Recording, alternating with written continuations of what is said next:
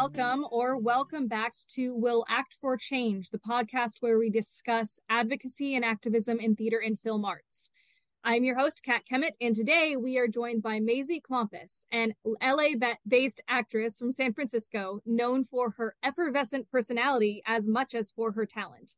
Maisie is an accomplished actress whose work ethic and passion for the arts has led to career success in television.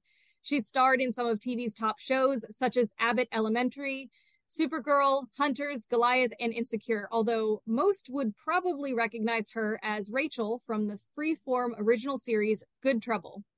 Outside of her impressive TV and film resume, Maisie regularly performs in theaters across Los Angeles, including in the award winning Los Angeles LGBT Center's production of Hit the Wall.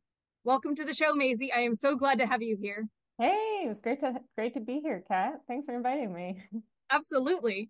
Um, so I first met you when we were both working with Open Door Shakespeare doing Macbeth. Mm-hmm. What brought you to that project?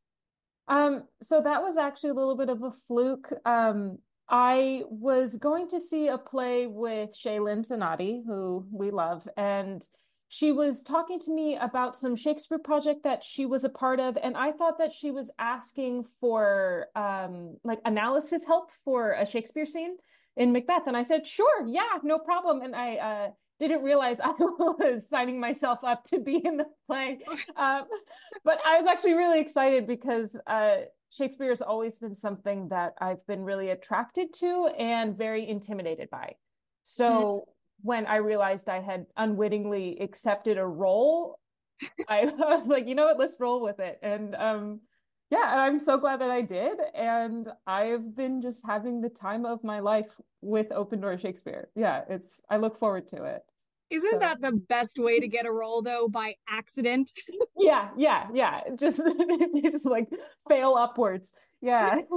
yeah, no, it was great. Um yeah, I'm really glad that Shay thought of me and that it's such a such a welcoming environment. Alice is, you know, the best, fearless leader. Mm-hmm. So yeah, um, but that, that's that's how that happened. From that, I started to learn more about what you were working on outside of that project, and you've had a really impressive career in TV so far. You. Um, how do you feel that TV and theater kind of differ in their approach to speaking about current issues? So, I guess what I would say for that is that I feel like theater tends to lean more towards general human truths that can be uh, that sure have a very specific place in time, but can be expanded and repeated for decades and centuries.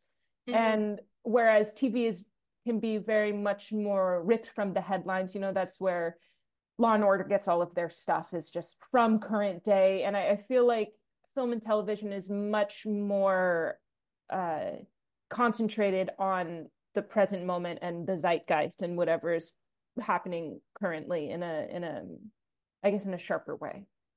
Right. Yeah. I, I think that makes sense. Um, kind of like because theater is meant to be something that is repeated mm-hmm. regardless of where you are it has a more timeless sense to it versus tv and film um, it has to apply to the the here and now and yeah. so can be dated and cannot be dated yeah absolutely on... and yeah. and also um i feel like theater is much more dynamic and film and television is static just in that right. when you it's fit when you it's one person's representation of this one role and this was their um, portrayal on this day you know and that's what is edited together whereas theater you can change a story entirely based off of the casting and based off of costumes and based off of the time period that you set it in and so it it can make something like shakespeare incredibly current and mm-hmm. specific mm-hmm. to modern times just based off of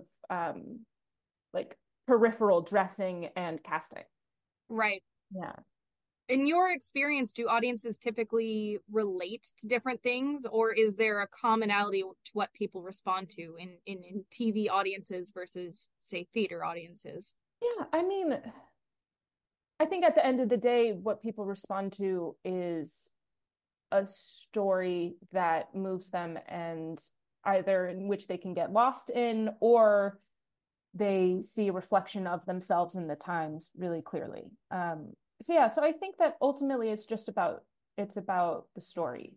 And um, you know that's why people binge tv it's like oh well, I, I can i can eat the, you know 12 hours of this and, and it becomes your world and that's like it's reading a book. It's like that's what you dive into for the weekend. And you know theater it is it is much more bite sized but you're there with the people breathing the same air as them and that's super powerful. You know how potent that is. Oh yeah.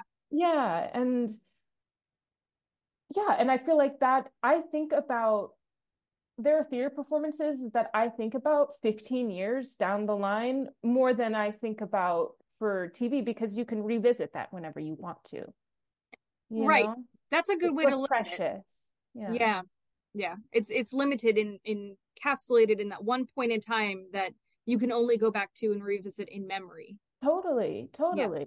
Yeah. yeah. And there is something really special about being in the same room with other people who are there for this and then you know these are real human living creatures that are breathing in front of you and mm-hmm. you're going through that with them in real time instead of the separation between you know the screen that right. you have for for television but i mean with that said you get close-ups and you get it's just a different beast you know yeah yeah, yeah. no you've done both comedy and drama. You're a pretty well-rounded actress in that way. Um, is there a difference, in your opinion, to how activism and advocacy relate to the genre you're playing? Is it different in comedy than it is for more dramatic or tragic roles? Huh. Um, that's a good question. I feel like with comedy, there is more freedom and permission to um, comment on the character. And what you know that's where the adv- advocacy comes is the perspective and the portrayal of a character in a comedic you, you know in a comedic yeah. way to highlight their um, inadequacies. You know you lean into that to show them as a clown you know versus uh what is the word? Drama uh, it's it's more uh, you know you can be the villain it, so that's i feel like you can show failings of people through comedy as highlighting them as a clown and kind of showing this thing you know f- like a flag for people to notice and also laugh at and mm-hmm. in a in a way that is protective of themselves while they can be self-reflective and and then with with drama it's more um this person is a villain or they're flawed and i think that there's more distance. I don't know honestly maybe i'm talking about my ass about this. I yeah but it is like with comedy you can kind of you have more permission to highlight the person's flaws in a way that is that brings the audience in on the joke with you. You have to find yourself in that person mm-hmm. in a in a way that lets you as an actor play them without judgment. Maybe that's what it is. Maybe maybe yeah i think you can allow a little more judgment a little more judgment as an actor in comedy because you're looking for you're looking for the bits that people will laugh at at mm-hmm. you know at the expense of of your person. And with with drama you yeah you have to just be in that. Does that answer your question at all it does. It's interesting. I mean, this is something that's all always yeah. uh it's been something that I've never really landed on myself, so that's yeah. part why I asked it of you to make yeah. you the guinea pig in this uh in this scenario. um, it is, you know, especially with with advocacy and as an actor, you don't get to choose your words. Right. You know, and so there's there's only so much wiggle room within your your characters that you can that you can have to a certain extent mm-hmm. um mm-hmm. but it is about ultimately if you're lucky enough to be able to choose what kind of project you're on that that's really important for advocacy oh yeah yeah and yeah being able to choose what you want to lend your voice to what you want to amplify and what you think um does you know should be should be highlighted and and yeah I think on that regard um good trouble as a show in general mm-hmm. really speaks to that inequality and injustice in society today especially in working spaces mm-hmm. um in your role as Rachel, you join in the walkout and come up with an app to help give like a sense of autonomy to yourself and others experiencing that inequality in the workplace. Yeah. Have you ever um I'm I mean I'm sure you have just you know by proxy of being female in a workspace. Yeah, yeah. Um have you ever experienced moments where you had to fight to be taken seriously? Yeah, absolutely. Um you know it's so before uh, you know, my outside of acting, I'm not currently uh, because I've been really fortunate, but um, my like survival job was a waiter, and so that mm-hmm. has its own whole, you know, barrel of monkeys that you have to deal with with that kind of stuff. Um, it's a you know a lot of interpersonal. You are serving someone, but you're not their servant, and there's you know I've had I've had times where I've been um, told some pretty ripe things, you know, either about my my physical appearance or about, you know, my perceived ethnicity or you know any any kind of thing like that. And it's hard because you you do need to be um, welcoming to a certain you know look look we we we get paid by tips. So you have to be nice. You know you got to be nice.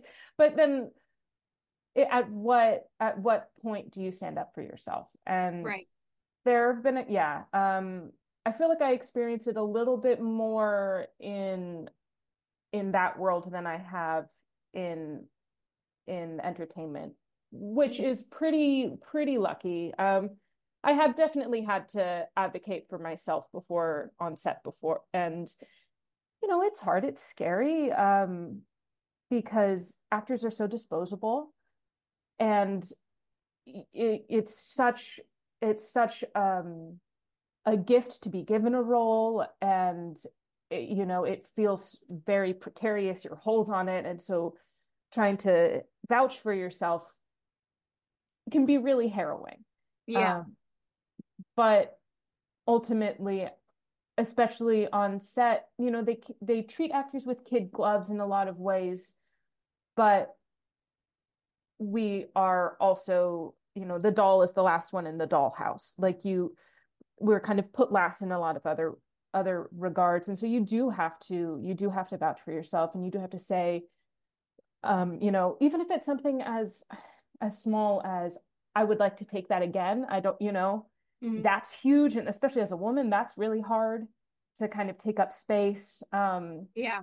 you know and or say you know that wasn't okay with me. I would have you know it's it's hard. It's it's yeah. hard but you it's um he just pretend what i do is i pretend to be a braver person than i am. And that's like you know it gets me as far it, i've gotten this far. So yeah. um, how how have your values kind of influenced your career and the roles that you do choose? I feel like I've been pretty lucky in that the roles that I've been given and the roles that I've been able to play are not incredibly misaligned with mm. my own sense of self and ethics and like my moral compass. And I think that's I'm very very lucky for that. And you know, with that said, there is a lot of there is a lot to be said to be cast as a villain, you know, um, because it's about finding the humanity in that, which is hard. Um, right. And that's the job, you know? Um, mm-hmm. Yeah, but I feel like, yeah, for the most part, I'm trying to think, I haven't, yeah, you know, there, the roles that I've had are about being your, your authentic self and being your authentic self and not being, not shying away from who you are as well as making sure that your voice is being heard mm-hmm. and that you are protecting the people that are closest to you right and, and so that i feel that like act, slots in pretty well with you know things I hold really dear, which is family and friends and um you know not not squelching who I am to fit into an idea of what I think is acceptable. Right. Which is hard. Yeah. Yeah. yeah. Um going back to Good Trouble. Mm-hmm. Uh how similar would you say you are to Rachel? I know there are some aspects that are specifically there for comedic effect, but there's yeah. some elements to wanting to participate in something that that that moves the needle forward in a positive way. Yeah, absolutely. I mean, I um what's been so fun about being the same character for 5 years is you as the the writers get to know you better, they write you more into the script which is really fun. Um, yeah, I mean, I'm super nosy. Rachel is super nosy. She wants to be in everybody's business. She sees everything. I'm very much like that. I'm always like eyes peeled, just kind of seeing what's happening. Um, I'm a terrible eavesdropper at restaurants. You know, like, you know, I just I'm very intrigued by everything around me. I think she is too. Um, she's also she cares deeply about her friends and coworkers and mm-hmm and I I definitely um yeah, I hold my friends really dear. They're hard to come by in a big town like this. You know, who'd think in a town full of so many people that it's you would think it'd be easy to carve out your group, but it can be really isolating. And yeah, so I feel like my friends are hard won mm. and I feel like you know we have similarities in in that way. Um she dresses how I wish I could dress all the time if I actually put effort in. Um, Deena, who is the the costume designer, she costume designed Austin Powers and and Miss Congeniality. Like she's a big, big, big time. And you know, bless her, I learned how to walk in heels because of of this show. you know, I'm five eight, I'm pretty tall, and um, she has me in three and a half inch heels. So I'm six feet on set and these other girls are you know between five one and five four flat foot. And so i'm i just like goliath tower over them. Um, so that's actually been pretty fun which is that thing about forcing myself to take up more space. Mm-hmm. that's that's something that i've been working on a lot. And when you're wearing a full circle skirt and four inch heels you you have to take up space. So um yeah but you know i think that she i think it, it's been really fun to be to be a part of part of that show and be able to see how this character grows and change changes within the the confines of the workspace. Yeah. Mm-hmm.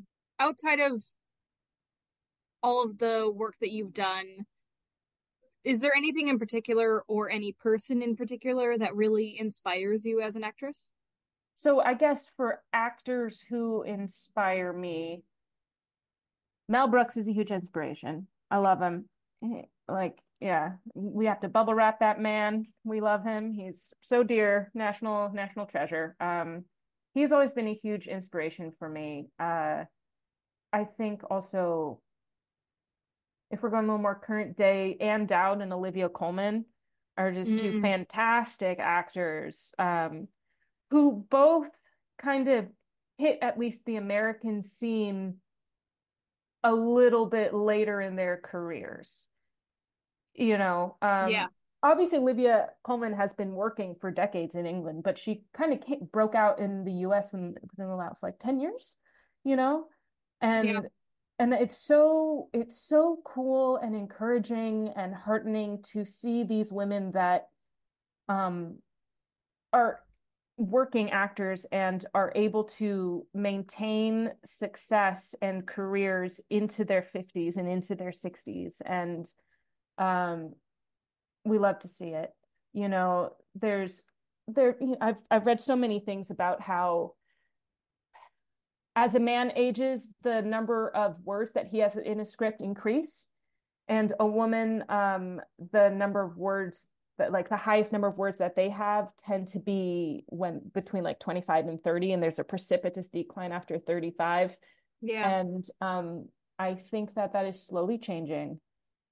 And and that is really exciting. Yeah. because who doesn't want to see old wrinkly women be fucking badasses? Like we see it with dudes you know and it's like the cragglier face the better.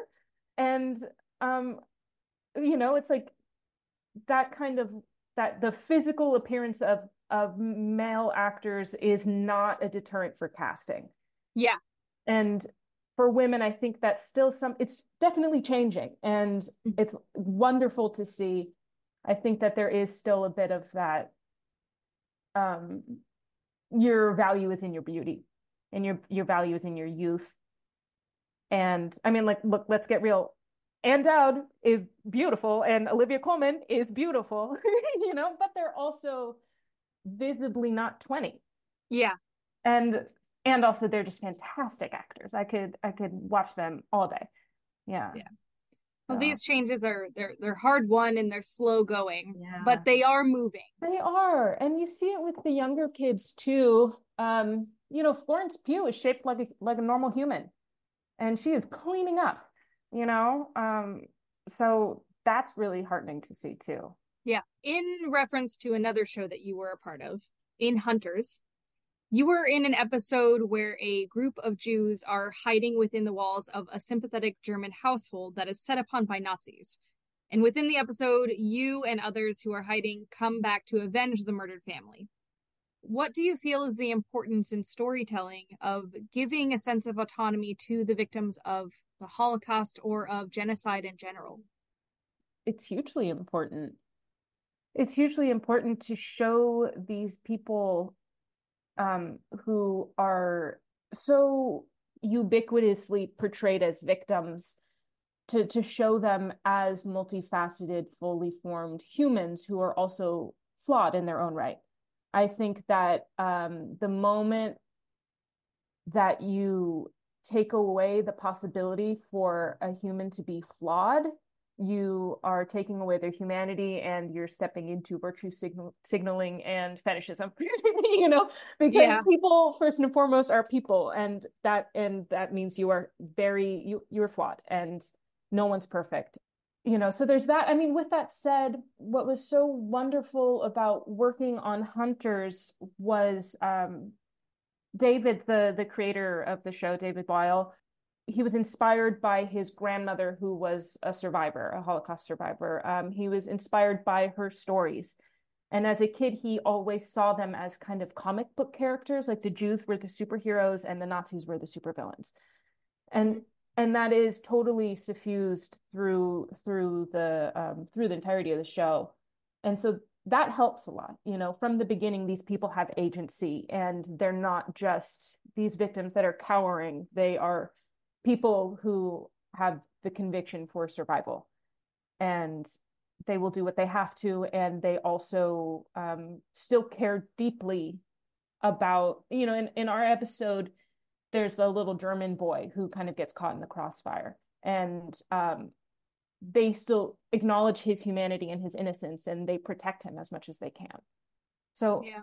i think it's incredibly important to make sure that especially for roles where the main thing is uh, uh, like of different of demographics where the main stories that are told about them are traumatic that you hold on to them as fully formed humans first and foremost how important is it for you as an actor to be part of a project that aims to make a difference i mean it's it's really important and it's i've been really lucky to be able to be a part of that. You know, obviously, as an actor, you don't really get to choose unless, you know, what Michael Caine said, if you have the, you know, like at the top, choose a role that means something incredibly to you that mm-hmm. you feel works. And if you can't get that, then choose something that you would be happy to play. And if you can't get that, choose something that pays the rent,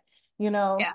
So I've I've been really fortunate in that I have been a I've been a I've been able to work on multiple projects where they are talking about something larger that is current or needs to be um, spotlit. And yeah. yeah, I mean, I think it's really wonderful that I've been able to be a part of these things. Um, yeah, yeah, it because it it does feel it feels important when you're on set and you're you're working on you know stuff like this you it feels like what you're saying actually matters it's not just it's not just entertainment it is also especially with good trouble you know it's a show for it's it's a very palatable way to teach young adults how to maneuver in the world that's basically you know that's how that that's basically what the show is it's um like a Gen Z and millennial millennial palatable set like after school special. Mm-hmm. And and it's incredibly effective. And you know, sometimes on paper it seems like it could be a little corny, but then when you're in there in the space and then you see it afterwards, you're like, these are messages that are straightforward that deal with really complex thin- things in a really clear way. And um, it's helping to shape the next generation that's entering the workforce in a way that's empowering. And that's really cool. Oh like, yeah. Yeah it, it feels really important you know even if it is like you know even if my mind is two wrongs don't make a right it it works you know yeah. so yeah what do you hope for in uh, the future of film tv or theater I hope to see more faces in more shapes and sizes and colors. I want to see particular demographics. I want to see new stories. You know, we don't need to relegate people of color to their most vulnerable moments. Mm. We we can we can show people as fully functional, fully formed, you know, intelligent without spotlighting like exclusively everything that that can go wrong if that makes sense like yeah i want i want stories to be written about black women the way they're written about white men. Just i want to see empowered people that are not just white dudes. Um, and i think that we're getting there honestly. We're on the way you know there's a lot of room for growth. But uphill uh, battle. the status quo that society that television is i want to see that for everybody and for other colors and faces and shapes and sizes and i think we're getting there. Um i would love to see that. I would love to see some wacky ass comedy you know? Like judd apatow did a lot for comedy in like 2006 and since then people have gotten in a rut for what is funny and they've lost uh the wonder of physical comedy. And mm. I feel like we're getting back into slapstick, especially with, I hate to say it, TikTok and Instagram. You do see a lot more physical comedy kind of coming in. And I hope, I hope we get back to some like really weird, wacky, absurdist kind of stuff. Mm. Yeah. Yeah. I, I, I know it's kind of silly, but the first thing that comes to mind um, whenever I think of physical comedy in um, in TV is Frasier. yeah. um, because I, I just think of the Valentine's Day episode. That first five minutes was just fantastic. Um, yeah.